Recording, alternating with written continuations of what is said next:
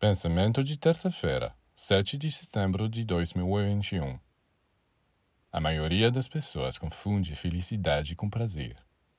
O que quer que eles gostem, o que quer que pareça atraente, agradável, eles imaginam que isto é o que os fará felizes.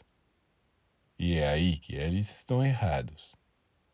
O prazer é uma sensação momentaneamente agradável que o leva a acreditar que prolongando-o ao máximo possível, você ficará feliz.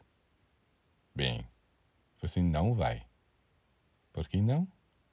Porque estas atividades que lhe dão uma rápida e fácil sensação de prazer não estão, na maioria das vezes, em um nível muito alto. Elas afetam apenas o corpo físico, talvez o coração e um pouco o intelecto. Agora, não se pode ser feliz quando se busca satisfazer apenas o corpo físico, o coração ou mesmo o intelecto, porque estas são satisfações parciais e efêmeras. A felicidade, ao contrário do prazer, não é uma sensação do momento e diz respeito à totalidade do ser.